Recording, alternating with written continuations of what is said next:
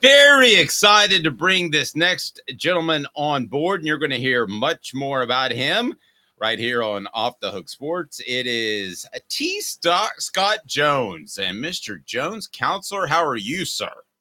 I tell you, man, I'm up here in the great outdoors in Illinois doing a little bit of hunting, but you know what? I'm listening to you guys and I'm learning lots of good stuff. So, you know, I mean, it's kind of a combination of great stuff.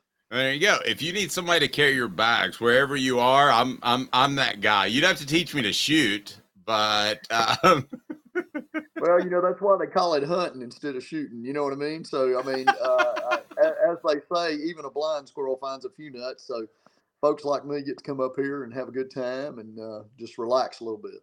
Yeah, well, I, th- I, think you're you're downplaying the amount of success you have. You you do quite well, and uh, certainly you need to remember banksjones.com, banksjones.com, aggressive Knoxville criminal defense and personal injury lawyers fighting for your future. I've been very fortunate enough to learn more about T. Scott Jones, and that is how he's willing to go to trial. Most aren't, and how he will fight for you. I had a uh, a medical issue that nobody would take. I wish I would have known T. Scott Jones then, uh, banksjones.com, because uh, medical malpractice is one of the toughest things, and he'll he'll go for that as well. So he is your Tennessee trial lawyer. I want to talk about this Jim Harbaugh thing if we can, uh, counselor, and that is I watched the press conference for that thing last night, and I'm just curious as to the laws. So if if Tennessee or the SEC says Josh Heupel for whatever reason can't coach that weekend, what legal recourse does he have? Because that's what Jim Harbaugh is trying to do, and it's a little bit bizarre.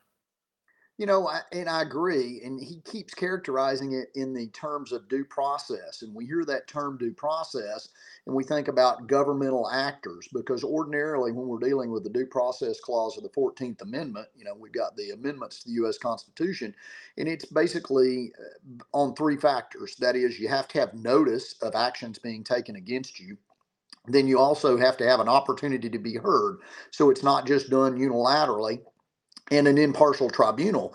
But here we don't have government actors. We have uh, a situation where Michigan, you know, for uh, whatever reason, has chosen to uh, be a member of the uh, conference. And when they've chosen to be a member of the Big Ten, uh, then they have subjected uh, their university and obviously the actors within their university, like Coach Harbaugh, to the rules and edicts, so to speak, of the conference. So I don't know. I mean, you get into this sort of blurring. I mean, clearly the Big Ten's not a governmental actor, and uh, they have voluntarily subjected themselves to Big Ten, if you will, jurisdiction.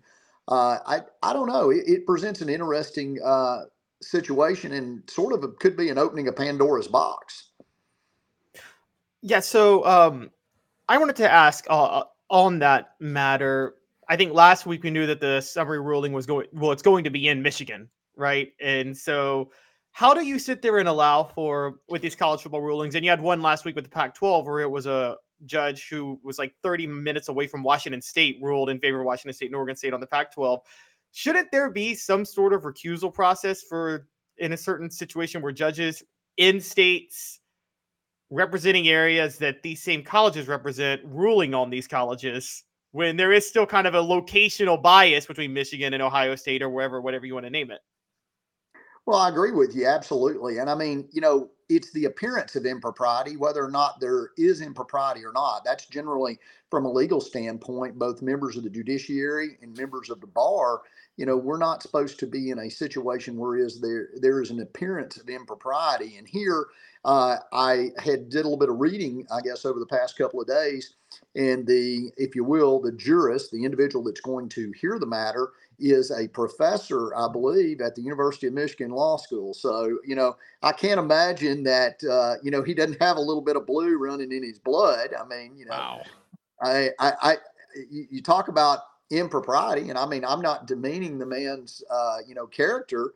Uh, but it'd be awful hard to be on that campus working for a university system every day and then you know being tasked with hearing it. I, I, I don't think that that's necessarily uh, the the best course of practice.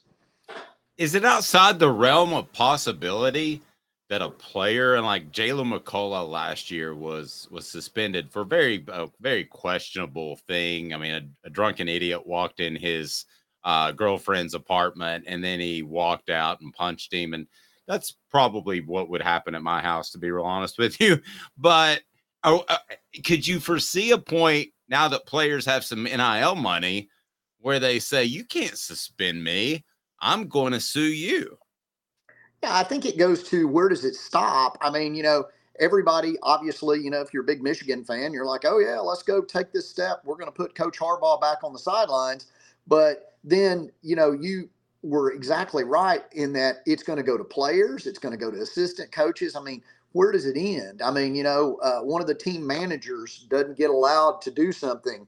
I mean, I, I, I think that the court system, so to speak, is going to be very hesitant to get involved in that type of a situation because of the fact that it's just a slippery slope. Everybody's going to start filing, and I, you know, I, I, I, I think they chose to be in that conference and they chose to subject themselves to that.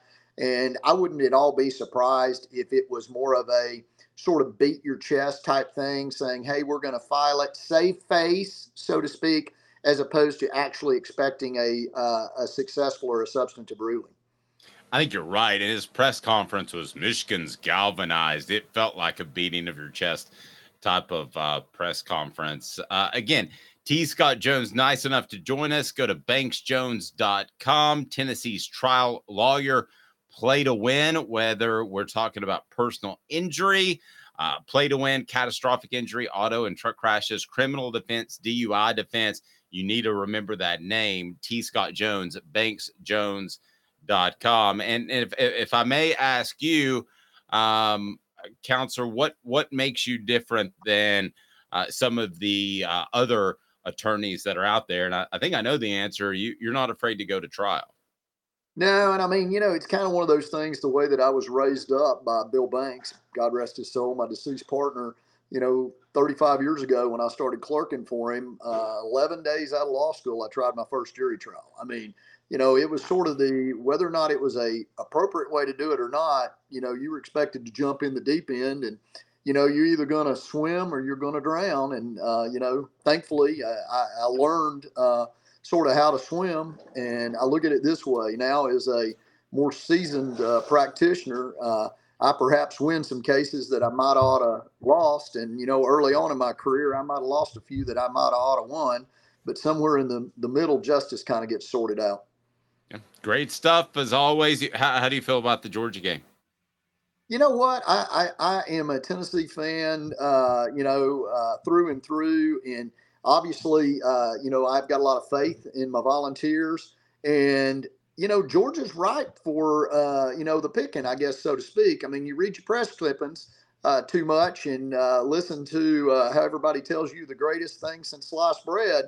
Sometimes you come in here and I mean, uh, you get the wheels knocked off your cart. So, you know, I, I hope Tennessee is the one to uh, upset our brothers from down below in Georgia. Yeah. Uh, we appreciate you, counselor. Have a very safe trip and thank you for all you do. We'll talk to you soon.